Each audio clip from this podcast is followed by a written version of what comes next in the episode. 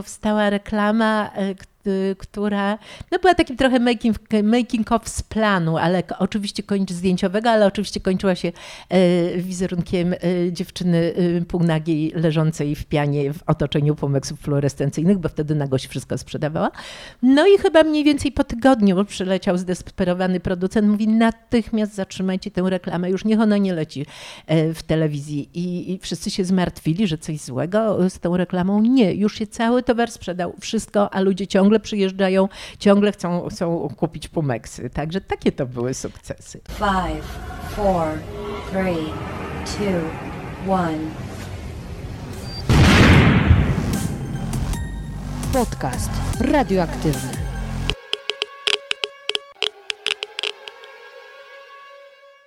Dzień dobry, dzień dobry. Witam Cię w kolejnym odcinku podcastu radioaktywnego pewną taką nieśmiałością przychodzę dzisiaj do Was z kolejnym odcinkiem, który mam nadzieję, że przypadnie Wam do gustu, ponieważ mnie osobiście nagrywanie go dało ogromnie wiele radości. Jeśli podobnie jak ja jesteście fanami reklam albo po prostu e, interesujecie się historiami z lat 80., 90., to myślę, że zainteresuje Was odcinek o tym, jak powstawały najbardziej kultowe polskie reklamy. Hasła ojciec prać, Gillette najlepszy dla mężczyzny i Noto Frugo znają chyba wszyscy Polacy. Ale czy wiecie, jakie historie kryją się właśnie za tymi reklamami? Jeśli nie, to doskonale się składa, bo moim dzisiejszym gościem jest Agata Jakubczak, autorka książki Transformersi Superbohaterowie polskiej reklamy 80-90. Pani Agata przyjęła moje zaproszenie i przyszła, aby zarówno mnie, jak i Wam opowiedzieć o najbardziej niesamowitych historiach, które kryją się za kultowymi starymi reklamami. Bardzo serdecznie zapraszam Was do wysłuchania naszej rozmowy. To już oficjalnie dzień dobry, dzień dobry. Dzień dobry. Y, bardzo się cieszę, że znalazła Pani czas i chęci, żeby mnie odwiedzić, ponieważ Jestem po lekturze pani książki, która w ogóle trafiła do mnie za sprawą jednego z moich słuchaczy, który wiedząc, że fascynuje mnie reklama, marketing, powiedział sobie, przeczytaj, to jest dobre. I faktycznie to jest, y, pokażę to dla tych, co oglądają, y, Transformerci, czyli y, superbohaterowie polskiej reklamy 80-90, czyli lata, w których to jest jedna z najlepszych książek, jakie w ostatnim czasie przeczytałam i jest tak przyjemnie napisana, że to się człowiek przenosi w tamte czasy. Czasy, kiedy rodziła się polska reklama i pani była wtedy w centrum wydarzeń i spisała to wszystko w tak fantastyczny sposób, co muszę podkreślić, bo jest naprawdę wspaniałe do czytania. I chciałabym dzisiaj właśnie porozmawiać o reklamie, o tym, jak to się stało, że od takich bardzo prymitywnych nagrań sklejanych gdzieś tam w jakichś studiach, piwnicach na początku, czy no, bardzo nieprofesjonalnych. Teraz możemy oglądać takie produkcje, jakie oglądamy na co dzień. Tak, to były niesamowite czasy. E, dzień dobry Państwu. E, nikt tak naprawdę się na tym nie znał. Nikt nie wiedział, jak się robi reklamy. E, pierwsze reklamy robili twórcy telewizyjni do których zaczęli przychodzić polonijni biznesmeni. To był 85 rok. E, pierwszy na telewizyjne korytarze e, trafił e, Francuz, właściciel kosmetyków Indiańska Ziemia. Nie wiem, czy jeszcze ktokolwiek z Państwa pamięta, że w ogóle takie kosmetyki były. Ja nie pamiętam. Podobno był to jakiś taki puder barwiący na żółto. Hmm. E, tenże Francuz, który wypożyczył Rolls-Royce'a w Berlinie, żeby w Polsce zadawać szyku, no bo oczywiście wiemy, że w Polsce było wtedy szaro, ponuro, y, y, środek y, komuny. I maluchy na drogach. I maluchy rozklekotane na drogach. E, natomiast Francuz zajechał z fasonym Rolls-Royce'em, no i zaczął w telewizji szukać kogoś, kto w ogóle mógłby mu wyprodukować reklamę tego wspaniałego produktu, z którym właśnie chciał wejść na polski rynek. W Polsce nie znał się nikt na tym, ale Mm, e, realizatorzy telewizyjni e, e, stwierdzili, że w zasadzie to, to reklama to jest nic innego jak tylko mm, mała forma większego filmu. No i Zbyszek Mazur i Robert Sojka mm, byli tak odważni, że powiedzieli, dobrze, no to my spróbujemy zrobić taką reklamę. I to była pierwsza reklama, to nie był Prusakoleb, tylko właśnie reklama Indiańska Ziemia kosmetyków. To była pierwsza reklama, która trafiła do telewizji. Ale to jest w ogóle niesamowite, że wspomniała Pani o Prusakolepie, bo to jest jedna z y, chyba takich kultowych w ogóle reklam, które też moje pokolenie zna, przez to, że jest na YouTubie i można ją tak. obejrzeć i to jest taka abstrakcja, że jak, kiedy, jak pierwszy raz to obejrzałam, to było już jakiś czas temu, pomyślałam, co brał twórca, w sensie jak bardzo psychodeliczne rzeczy, że coś takiego stworzył. No ale jak już wgłębiłam się w tą książkę, to zrozumiałam, y, jak to wszystko się działo. Natomiast proszę mi powiedzieć, bo ja już tę historię znam, ale e, tak pokrótce, jak to się stało, że pani trafiła do reklamy, mhm. bo wtedy nie była pani po studiach marketing czy produkcja, asystent produkcji. E, no właśnie, tylko jak to się stało? Wtedy y, do reklamy nie trafiali, nie trafiali ludzie po studiach, produkcja filmowa albo właśnie marketing. Takich kierunków jeszcze nawet chyba wtedy nie było, chociaż nie jestem pewna. E, ja skończyłam geografię, trochę jeździłam po świecie świecie, mieszkałam w Panamie. E, wróciłam do Polski, kiedy już zaczęły się przemiany. To, to był początek lat 90., e, kiedy e, na ulicę już zaczął zakradać się kolor i zaczęły zakradać się pierwsze produkty. Zatrudniłam się na chwilę w urzędzie, co przepłaciłam ciężką depresją i spotkałam na jednej z naszych imprez mojego kolegę Marcina Piątkowskiego, do tej pory znakomitego montażystę filmów właśnie nie tylko reklamowych. Marcin mówi, chodź do nas, do studia filmowego ITI, bo mój kolega Tomek Retmaniak szuka asystentki. No i poszłam tam y, do budynku na Kłobuckiej. To było wtedy, wtedy tam się przeniosło studio filmowe. No i wpadłam w jakąś kompletnie szaloną rzeczywistość, która y, wydawała mi się bajką, a nie jakąś pracą. Y, spotkałam ludzi, którzy tańczyli na korytarzach, bo właśnie ćwiczyli układ do nowej, taneczny do nowej reklamy i okazali się oni szefami tego studia. E, w drugim pokoju odbywał się casting niemowląt. Wszyscy biegali, śmieli się, było radośnie, zupełnie inaczej niż w urzędzie. Y, mój przyszły szef wyglądał poważnie, mm, bardzo. Y, udało mi się go przekonać, że jestem właściwą osobą do tej pracy. No I też tak, na pewno barwny ptak. Y, po, tak, z Panamy. Tak, aczkolwiek moje stanowisko wymagało jednak bardziej takiej pracy, jakbyśmy dzisiaj powiedzieli, marketingowej, bo zostałam asystentką dyrektora handlowego, czyli mm. właśnie, właśnie Tomka Retmaniaka. I tak się to zaczęło. Zaczęłam zdobywać pierwszych klientów filmów I jakie, jakie to były e, firmy? E, to było w ogóle tak, sam proces zdobywania tych klientów był śmieszny, ponieważ no, oczywiście nie było wtedy internetu, nie było wtedy, no już nie mówiąc o mediach społecznościowych, więc moja praca polegała na tym, że przychodziłam codziennie do pracy, otwierałam gazetę i szukałam ogłoszeń typu e, przemysł ciężki, typu produkcja e, jakichś no, najróżniejszych przedmiotów. Dzwoniłam do tego biura z telefonu, stacjonarnego jednego, który stał w naszym biurze i odpowiadało i, i, i proponowałam nakręcenie filmu reklamowego.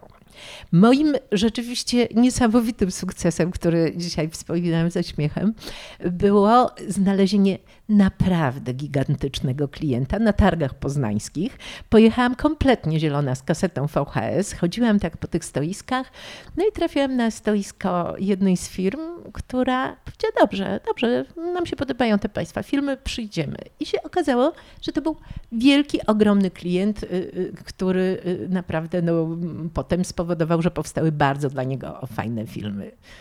Ale ciekawa jestem, jak reagowali, reagowali ci no, jeszcze może nie klienci, potencjalni mhm. klienci, mhm. kiedy dzwoniła Pani z propozycją, bo z, z tych historii płynie taki wniosek, że cokolwiek pokazało się w telewizji, stawał się hitem i te, to od razu znikało ze sklepów. Więc wyobrażam sobie, że jakby ktoś do mnie zadzwonił, powiedział, powiedział słuchaj, możemy sprawić, że cały Twój nakład produktów sprzeda się w jeden dzień, to bym powiedziała tak, poproszę. I Zastanawiam się, czy to było tak proste, czy jednak ludzie byli sceptyczni, bo to jeszcze nie było takie nowe. E, było znaczy, ja nowe. już byłam, e, to już był taki trochę późniejszy okres, bo to już nie był taki okres ten, e, właśnie ja zaczęłam pracę w ITI w 92 roku mhm.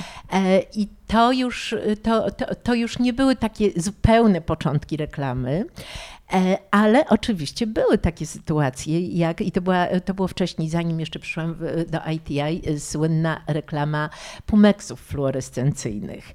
E, tak, że właśnie przyszedł producent tych pumeksów, powiedział, że one zalegają w magazynach, bo nikt nie wie, co to jest i one są dziwne i nowoczesne i tak dalej. Rzeczywiście były w najróżniejszych kolorach e, i powstała reklama, Y, która no była takim trochę making, making of z planu, ale oczywiście kończy zdjęciowego, ale oczywiście kończyła się e, wizerunkiem e, dziewczyny e, półnagiej leżącej w pianie w otoczeniu pomeksów fluorescencyjnych, bo wtedy nagość wszystko sprzedawała.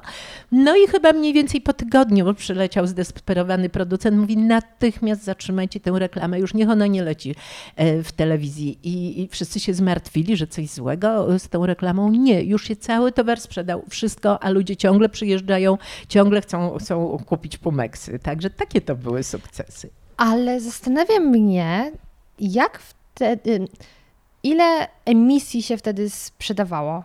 Jak długo reklama Tego była emitowana? nikt nie wiedział, ponieważ e, e, emisje reklam to była też kompletna nowość. Więc nie było tak jak teraz biura reklamy, telewizji, nie było domów mediowych, które to plan planowały, nie było tak. mediaplanerów. W ogóle wyobraźmy sobie, że w ogóle nie było wtedy agencji reklamowych. Piękne Człowiek, czasy. który piękny, może nie, to zależy od punktu widzenia. E, człowiek, który chciał zrobić reklamę, przychodził po prostu do studia filmowego, które było wszystko wszystkim w jednym. Tam wymyślano pomysły na reklamę, tam je realizowano i potem ktoś z kasetą y, beta leciał do, albo na początku jeszcze chyba VHS, leciał do telewizji i zamawiał emisję. W telewizji siedziała pani z zeszycikiem, która notowała.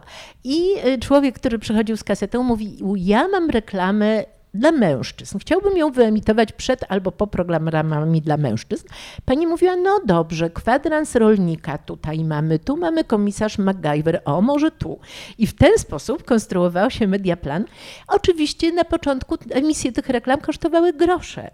E, ile było tych emisji, to mi opowiadał Zbyszek Mazur właśnie, który produkował pierwszą e, reklamę e, indyjskiej ziemi, a potem biznes się rozkręcił i w ramach telewizji produkował kolejne reklamy że oni w zasadzie tak intuicyjnie, ponieważ y, też ludzie jeździli już za granicę. On był w Stanach, widział reklamy amerykańskie. Mówił, jego zdaniem to tak pięć emisji w tygodniu wystarczy i y, y, pięć emisji sprzeda produkt. No i okazało się to, okazywało się to przeważnie prawdą. Ale to było kompletnie na intuicję wszystko robione. No właśnie, bo w tej książce na początku, to jest właśnie te, te lata 80. jeszcze, jest powiedziane, że na początku te reklamy powstawały właśnie tak trochę w takich warunkach nie do końca sprecyzowanych, bo ktoś przyszedł do telewizji, telewizja powiedziała, że tego nie wyprodukuje, więc ktoś to korzystając jednak ze sprzętu telewizyjnego tylko za plecami, to tworzył Nie, to pamiętam? właśnie nie było za plecami, jak się dowiedziałam. Natomiast nie mogło to zostać sformalizowane. To, A, znaczy, twór, to znaczy władze telewizji się bardzo cieszyły, że telewizja jest taka nowoczesna i produkuje reklamy. Natomiast w żaden sposób nie można było tego rozliczyć, bo nie można było wypożyczyć sprzętu na zewnątrz. Nie było takiej możliwości.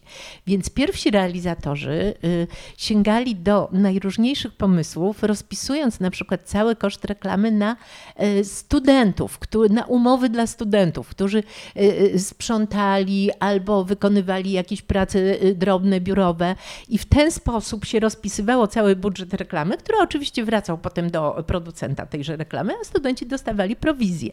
I któryś z pierwszych realizatorów powiedział, że po kilku reklamach on już znał wszystkich studentów w całej Polsce i wszystkie akademiki, bo on musiał tyle tych umów rozpisać. Więc nie było to nielegalne, ale też nie było to objęte żadnymi przepisami. Potem to oczywiście już się e, sformalizowało, ale jeszcze powiedzmy, jak w ogóle się wyceniało te pierwsze no reklamy. No właśnie, bo, bo, to były chore pieniądze z naszej znaczy, perspektywy. Na początku to były w ogóle śmieszne pieniądze, bo jak mi opowiadał Zbyszek Mazur, który właśnie spotkał się z e, producentem, Francuzem w e, hotelu Victoria, z producentem indyjskiej ziemi i ten Francuz zapytał, ile ta reklama będzie kosztowała. Zbyszek pomyślał, Nie mam pojęcia, bo nigdy takiego czegoś nie produkowałem. I tak rzucił 500 dolarów, patrząc y, y, nerwowo na Francuza, co on na to. Nie wiedział, czy to dużo, czy mało. Francuz też nie wiedział i kiwnął głową, powiedział, że dobrze. No i potem trzeba było ustalić honoraria z ekipą i Zbyszek też pytał każdego, ile chce zarobić. I nikt nie wiedział, więc rzucał kwotę równą mniej więcej 20-30 dolarom, tyle, ile zarabiał miesięcznie. No właśnie, bo to tak... Y dla mojego pokolenia, którego wtedy zupełnie nie było na świecie, to te 20 dolarów, to ile tak mniej więcej To była było? miesięczna pensja człowieka wtedy. 20-30 dolarów. Co za dziwne czasy. Tak. no, ale udało się nakręcić do reklamy. Okazało się, że te pieniądze w sam raz wystarczają. I potem te wynagrodzenia już systematycznie wzrastały za te reklamy? E, no potem to już ten rynek się troszkę ucywilizował. Potem powstały pierwsze studia filmowe właśnie. Powstało ITI, powstało studio potem Odeon, e, e, które no to już się cywilizowało, natomiast rzeczywiście no te honoraria były niewspółmierne do, były ogromne w stosunku do normalnych zarobków przeciętnego człowieka i zresztą też nie, ma, nie, nie było jak wpłacić tych pieniędzy. Klient nie miał jak wpłacić, bo y, nie było możliwości zrobienia przelewu, więc klienci przyjeżdżali z walizkami pieniędzy. A czasami ci klienci byli takimi trochę mafiozami, bo to były pierwsze e, biznesy, które tak. się wykluły Wtedy z e, różnych podejrzanych e, źródeł. I opowiadał mi jeden z kolegów reżyserów, że kiedyś przyjechali panowie, którzy wyglądali no, jak poważni mafiozi, właśnie z walizką pieniędzy i mówi, na szczęście film im się spodobał, bo to była wymiana po prostu, dobrze, fajny, no biorę, proszę, tutaj są te pieniądze i się je liczyło i zresztą tak samo gotówką się się wpłacało pieniądze za emisje telewizyjne. Do telewizji była jedna pani, która wypłacała wynagrodzenia pracownikom telewizji, a druga, która liczyła banknoty za emisję. A kto w ogóle e, z telewizji kontrolował to, co będzie emitowane? Bo teraz to jest niewyobrażalne przynieść cokolwiek 15 minut przed emisją i po prostu poleci. No to tam rada etyki jest w ogóle mm -hmm. i tak dalej, i tak dalej. Tak, na początku wydaje mi się, że chyba nikt, natomiast później rzeczywiście e, bardzo było gęste sito, ponieważ była w ogóle cenzura państwowa. Wszystko, co wychodziło ze studia filmowego, musiało podlegać cenzurze e, obyczajowej, politycznej e, i y, musiał kierownik produkcji biec z kasetą do cenzora, który oglądał kasetę i pisał protokół, czy reklama nadaje się do emisji, czy nie. Natomiast jeżeli chodzi o telewizję, to rzeczywiście pojawiła się komisja językowa, która bardzo dokładnie zaczęła kontrolować reklamy, a było to w odpowiedzi na, po, po, od strony językowej, a było to w odpowiedzi na pojawiające się pierwsze adaptacje zagranicznych reklam. Mm. Ponieważ y, gdy zaczęły wchodzić, to już były trochę późniejsze lata, gdy zaczęły wchodzić na polski rynek zagraniczne korporacje ze swoimi produktami, no to wydawało im się, że na polski rynek wystarczą niechlujne adaptacje y, zagranicznych reklam. Head and Shoulders chyba był taki głośną rozmową, e, rozmową, reklamą też. Head and Shoulders, tak, ale Head and Shoulders, to za chwilkę do niego wrócę, bo to rzeczywiście była śmieszna historia z tym Head and Shoulders, natomiast pierwsze slogany reklamowe typu to się wie się, co się ma się, albo takie tego typu tłumaczenia były masakrą. Wow. I takie reklamy rzeczywiście leciały, no i ktoś położył temu kres w telewizji i, i potem zaczęły przechodzić już cenzurę, ale też potem no już studia się profesjonalne profesjonalizowały i nagrywano to w Polsce i, i, i nad tym kopii, czyli tekstem czuwali już polscy copywriterzy, ale te pierwsze kwiatki były przecudne. A to teraz się mówi, że niszczy się język typu kiedyś karciocha pamięciochy tak, i tak dalej. Tak, a wtedy, wtedy to naprawdę, no to były takie, takie tłumaczenia sloganów reklamowych zagranicznych, które na, na, na polskim rynku no, w ogóle śmieszyły, ale mhm. to było jedyne, co można było zobaczyć. A jeśli chodzi o y, cenzurę, mhm. to pamięta Pani jakąś taką reklamę, która faktycznie y, nie spodobała się cen, cenzorom. Cenzorom. Tak? Znaczy ja już, ja już tych czasów cenzury nie pamiętam, natomiast moi koledzy y, opowiadali mi, że taka reklama, która się bardzo nie spodobała, to była reklama kas elektronicznych, w której grał Żyd.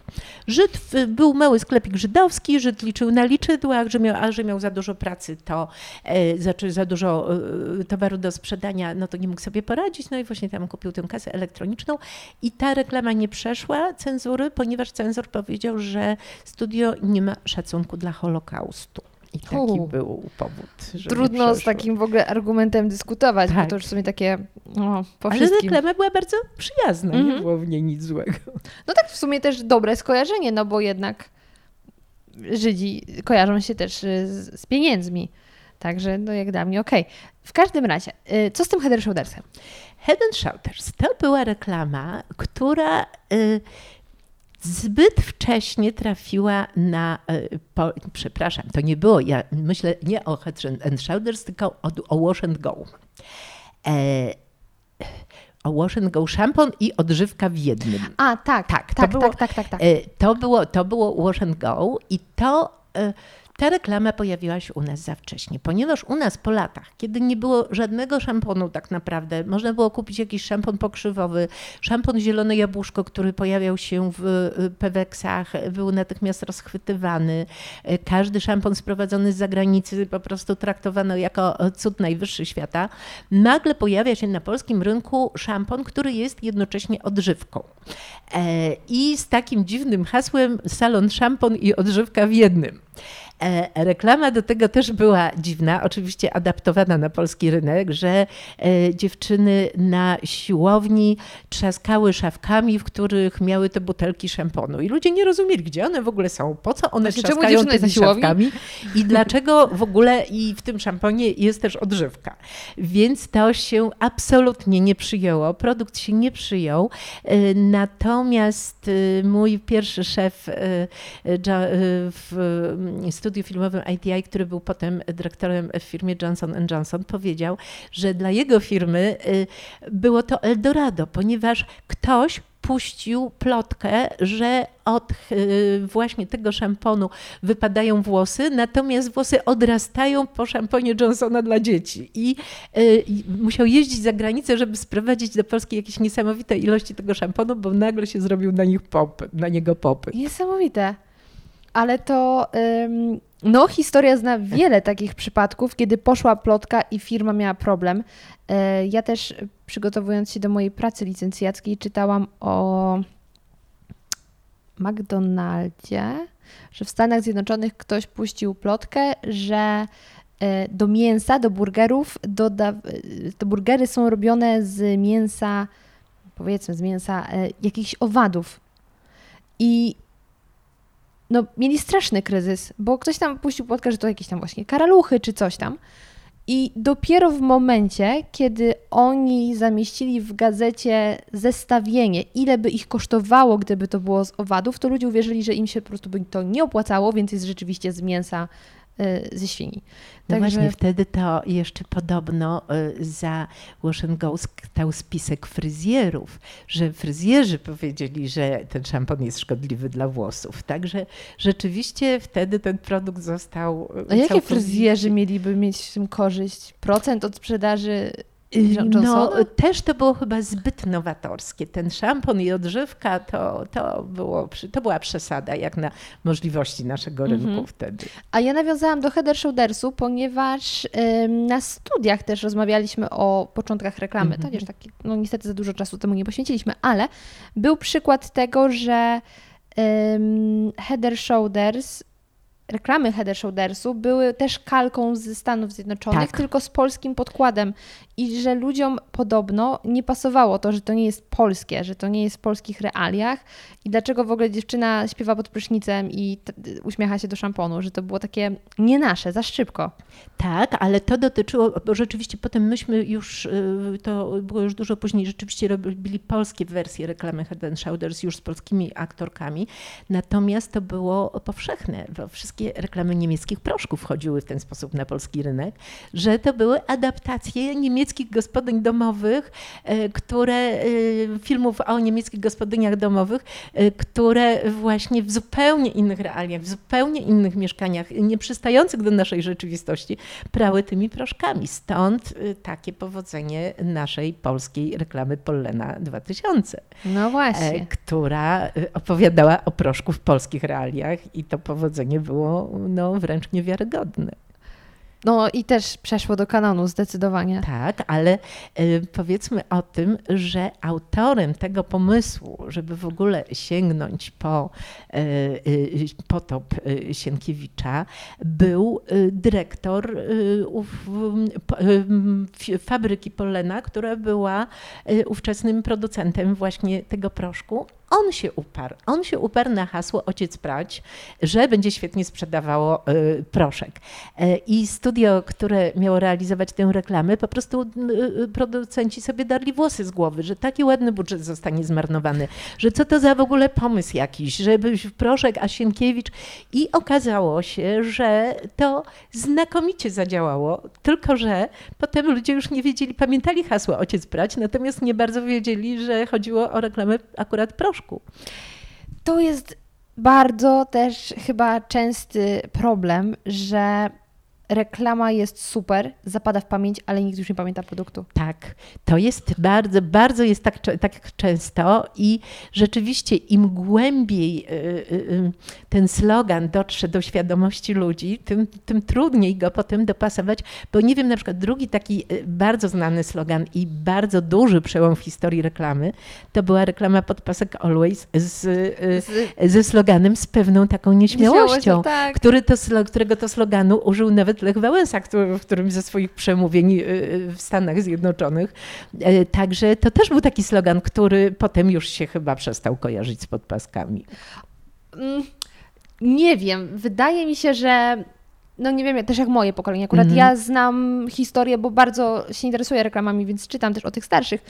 Natomiast wydaje mi się, że w tym pokoleniu starszym, które oglądało te reklamy, mm -hmm. to mhm. wszyscy wiedzą skąd to tak. pochodzi i że to weszło do kanonu, bo jest mnóstwo takich tekstów. Ja na przykład uważam, że do kanonu weszło już brawo ty, brawo ja. Tak. Albo no i fajnie z McDonalda.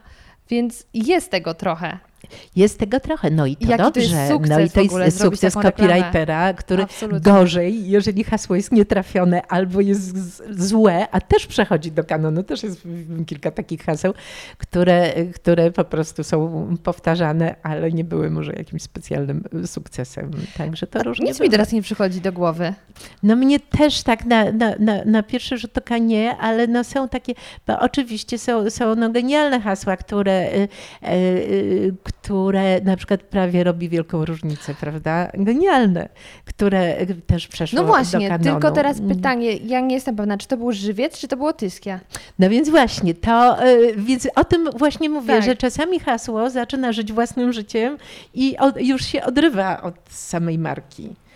Ale, y, ale wracając do tamtych czasów, wtedy swoboda wymyślania tych haseł i scenariuszy reklam była absolutnie nieograniczona, ponieważ klient się nie znał i w zasadzie twórcy reklam też się nie znali. No bo popatrzmy, skąd się wzięli pierwsi twórcy reklam. To byli ludzie, z najróżniejszych branż. To byli dziennikarze, to byli filozofowie, e, to byli e, poloniści, to byli humaniści, byli oczywiście też e, realizatorzy telewizyjni, którzy się doskonale na swoim fachu znali, czyli operatorzy, dźwiękowcy i tak dalej, ale ludzie, którzy wymyślali pomysły, byli zewsząd. I opowiadał mi Iwo Zaniewski, który y, właśnie, y, on akurat rozpoczynał swoją pracę w reklamie jeszcze w Hiszpanii, ale wrócił do Polski. Mariusz Walter. Y, który... On robił obrazy, tak? Tak, on, tak był, on był mhm. malarzem, zresztą jest do tej pory fantastycznym malarzem, ale y, po pierwszych takich y, y, początek, reklamowych początkach w Barcelonie wrócił do Polski i został zaproszony do współpracy przez Mariusza Waltera, który razem z Janem Weichertem właśnie otworzył studio filmowe ITI. I Iwo Zaniewski opowiadał, że wyglądało to tak. Przychodził klient, opowiadał, co by chciał i co by chciał zareklamować. E, zapraszało się klienta do restauracji na obiad i Mariusz Walter mówił, no to Iwo, opowiedz panu pomysł. Iwo opowiadał panu pomysł, klient mówił, świetnie, dobrze, no to ktoś tam ogarniał pieniądze, produkcję, y, kierownik produkcji ogarniał plan i się produkowało. I na planie się okazywało, że to, co się wymyśliło, nie bardzo się czasami da sfilmować.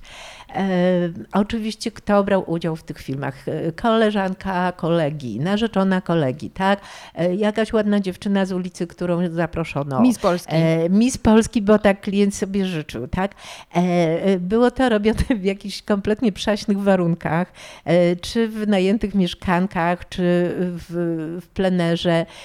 No nie było profesjonalnych studiów zdjęciowych, hal zdjęciowych, więc potem się okazywało, że to w montażu montażu y, wychodziło coś zupełnie innego, albo nie wychodziło nic, więc też y, te pomysły weryfikowano metodą prób i błędów.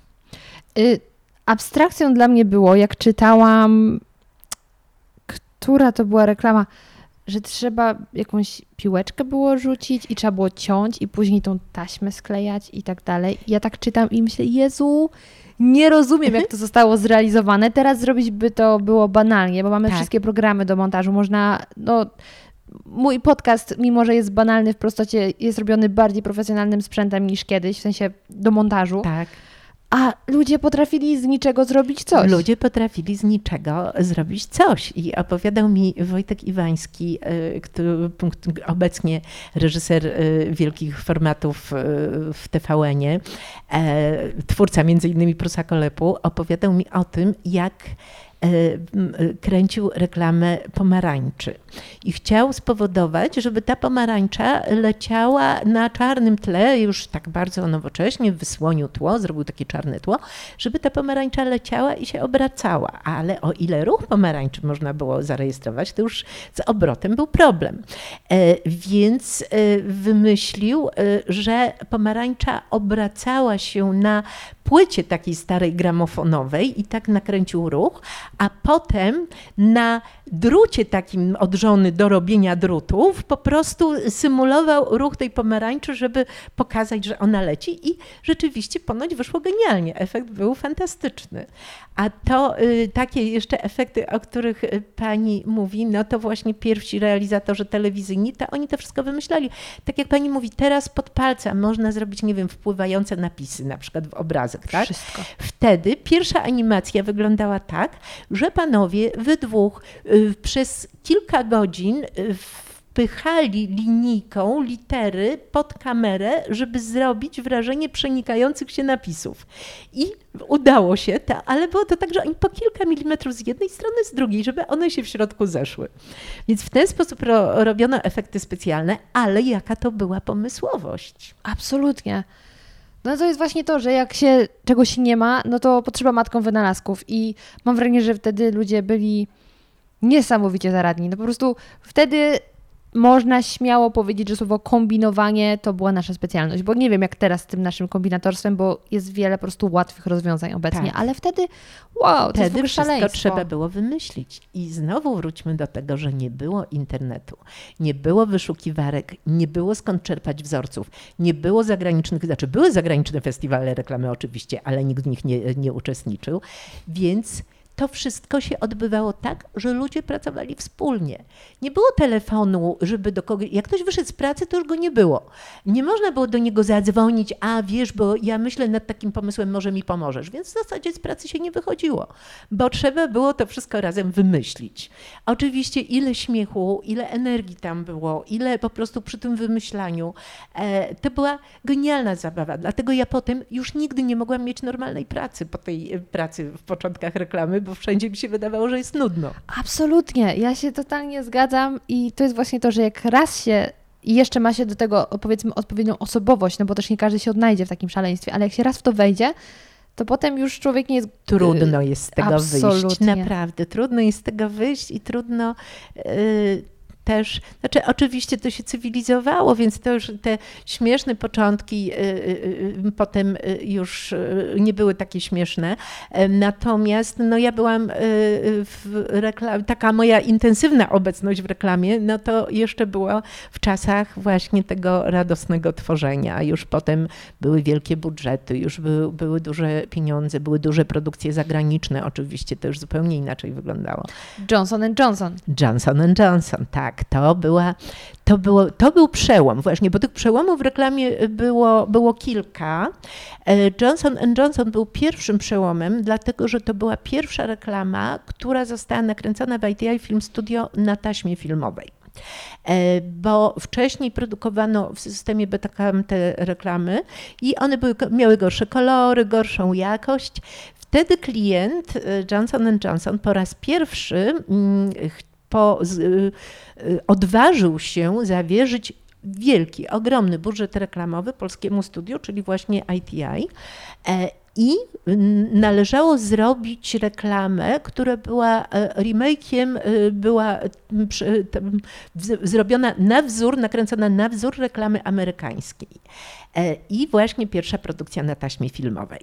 E, same zdjęcia udały się znakomicie, natomiast był problem technologiczny, bo w Polsce nie było takich laboratoriów, w których można było e, odpowiednio tę taśmę wywołać, żeby ona potem dała odpowiednią jakość kolorów. No i tutaj rzeczywiście był to duży problem. W końcu klient zmontował tę reklamę za granicą, ale ale nakręcona ona była w Polsce i to była rzeczywiście bardzo piękna reklama, y, która do dzisiaj się ją ładnie ogląda. Zresztą reżyserem, operatorem tych reklam Johnsona był Darek Kuc, y, który znakomicie pracował z dziećmi i potrafił z nich wydobyć wszystko, co trzeba.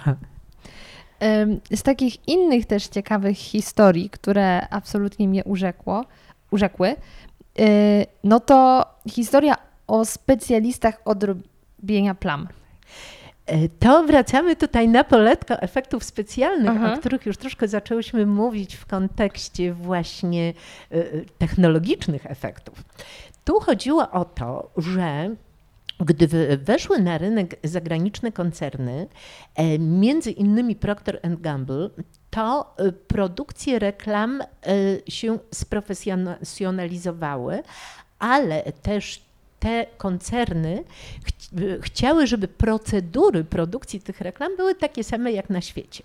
W związku z tym, jeżeli była to reklama proszku do prania, to e, tym proszkiem musiała być wyprana plama, która wcześniej została profesjonalnie zrobiona.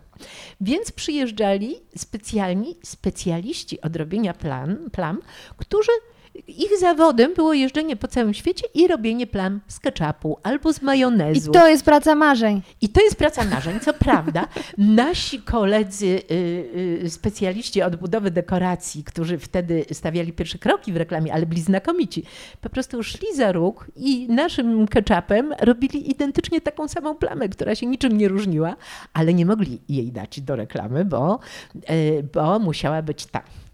Ale z czego to wynikało, że ona ładnie wyglądała w obrazku? To wynikało z procedur, że korporacje miały bardzo dokładne procedury, że, że plama musiała być zrobiona w określony sposób, ponieważ tylko tak zrobiona plama, tylko w ten sposób można było udowodnić, że ten proszek rzeczywiście to wyprał. Myśmy mieli taki przypadek z pampersami, z reklamą pampersów, e, bo y, nie można było powiedzieć, że pampersy, które oczywiście w tej chwili to e, pampersy są synonimem wszystkich pieluszek jednorazowych, tak, o marce ale własnej. wtedy mieliśmy pieluszki tetrowe i pieluszki jednorazowe, tak? I nie można było powiedzieć, że pampersy są lepsze od innych pieluszek, jeżeli tego nie sprawdzono. W związku z tym y, pamiętam takie spotkanie w agencji, gdzie przyjechał prawnik od klienta i przyjechał klient i y, był ustawiony na stole stoper i trzeba było liczyć, mierzyć czas, w jakim krople oczywiście niebieskiej cieczy wsiąkają w pampersa. W każdej chwili, w każdym momencie, kiedy ten czas był taki, jak powinien, prawnik e, klienta e, wstawał i krzyczał: Hurra, pampers, udało się. I to dopiero po takiej próbie, w której uczestniczyła nasza scenografka, ja jako producent, nasz reżyser, myśmy udowodnili, że to jest prawda. I teraz możemy nakręcić taką reklamę. Ale, ale ta historia też mnie e, skłoniła do takiej refleksji, bo ja kiedyś słyszałam, że w Polsce firmy nie mogą w swoich reklamach nawiązywać do innych reklam, do innych firm. Natomiast słyszałam, że to prawo się już zmieniło, że można teraz nawiązywać w reklamach do innych producentów. Nie wiem, nie wiem tego, jest. nie wiem tego, więc nie będę się na ten temat wypowiadać. Natomiast e, wiem o tym, że jak pracowałam e, potem, już e, byłam po stronie klienta jako product manager w Johnson Johnson, to nie, było absolutnie wykluczone, żebyśmy porównali do marki konkretnej, ale nawet nie mogliśmy powiedzieć, że dajmy na to nasz krem dla niemowląt jest lepszy od y, innych kremów. My musieliśmy to udowodnić badaniami wcześniej. No tak, ale później rynkowymi. się pojawia, że y, pasta polecana przez 9 na 10 powiedzmy y, dentystów, kiedy tak naprawdę ankiety są robione często w śmieszny sposób, że daje się im pyta, jest pan zadowolony? No tak, no to okej. Okay. No nie będę się na ten temat wypowiadać, bo już teraz w tym nie uczestniczę, Jasne. więc nie wiem, jak te procedury wyglądają, ale rzeczywiście wtedy było tak, że z chwilą pojawienia się korporacji y, już ta swoboda była znacznie ograniczona. Bo właśnie w Stanach Zjednoczonych to firmy tam śmiało po sobie jeżdżą. I McDonald's z Burger Kingiem, i Mercedes z BMW, a w Polsce tego nie ma. Właśnie nie wiem, z czego to wynika, że jesteśmy super zachowawczy, czy faktycznie prawo tego zabrania. No ale tu słyszałam, że jakieś zmiany zaszły, tylko mm. się z tego nie korzysta. A wydaje mi się, że reklama też by na tym zyskała, bo stałaby się mm, no taka bardziej nietuzinkowa, bo trzeba by na bieżąco reagować na działania konkurencji. Plus ja osobiście jako konsument uwielbiam oglądać tego typu reklamy, kiedy taki jest stryczek w nos innego producenta i myślę, że nawet wtedy się można z taką firmą bardziej utożsamić, że jestem po tej stronie, a nie po tej. No ale nie wiem, czego tego nie ma. No, myślę, że nie wiem, czy, te, czy prawo się zmienia, ale wiem, że na pewno e, e, do tej pory tego zabraniało i można było skończyć w sądzie z konkurentem. No właśnie. A teraz Czas na krótką przerwę.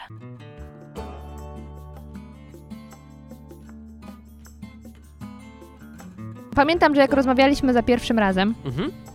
byłam bardzo zaskoczona faktem, że te piwa mogą się od siebie różnić. Wiem, jak no. to dziwnie brzmi, ale to właśnie to, że dla mnie wszystkie te Heinekeny, Carlsbergi smakują identycznie. Mhm. Nie widzę większej różnicy. No. E, a ty mi wtedy zacząłeś opowiadać, że tutaj możesz sobie dodać jakieś coś tam i jest bardziej czekoladowo, jakieś bardziej tak, bananowo. Tak, te słody na przykład możesz. No właśnie, jak to się dzieje? Jak, jak to się robi, żeby mhm. piwo, czyli mieszanka chmielu i słodu mhm. w dużym uproszczeniu, mhm. nagle smakowała mi wanilią. A wanilią to najczęściej y, albo się dodaje faktycznie wanilię, mhm. albo czasami Ale tak dodaje się... w którym się... momencie się dodaje? Najczęściej to już na etapie leżakowania, czyli jak już zostało to przefermentowane, mhm. żeby nie stracić aromatu. E, albo, i tu jest ciekawszy, ciekawszy sposób na dodanie wanilii, leżakowanie piwa w beczkach po destylatach, głównie po bourbonie, whisky. No właśnie, to tak, jest dobre, może ale... po, jakim, po jakimś tam rumie, bo tam też często wanilina występuje, no. Czyli czekaj, czyli miałam beczkę, w której wcześniej był bourbon no. i z tego bourbonu on ściąga tą wanilię? Znaczy bourbon tak był, powiedzmy tam trochę zostało, znaczy, natomiast generalnie wanilina, tak, czyli ten aromat odpowiedzialny za wanili za wanilię, mhm. powiedzmy, e, no tak, wytwarza się przy kontakcie destylatu z dębem opalanym. Naprawdę? Najczęściej, tak. Tak powstaje też cukier wanilinowy? Nie wiem. Ale to było dobre. Fragment zawierał lokowanie. Lokowanym produktem był podcast Zmacznego.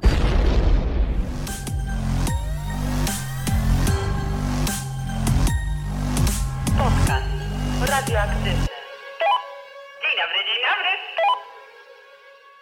Do czego chciałam jeszcze nawiązać? Chciałam nawiązać do wizerunku kobiet w reklamach, bo muszę powiedzieć, że jakiś, e, jakiś czas temu trafiłam na YouTubie na kompilację różnych reklam z lat właśnie 90., 90., może początek 2000.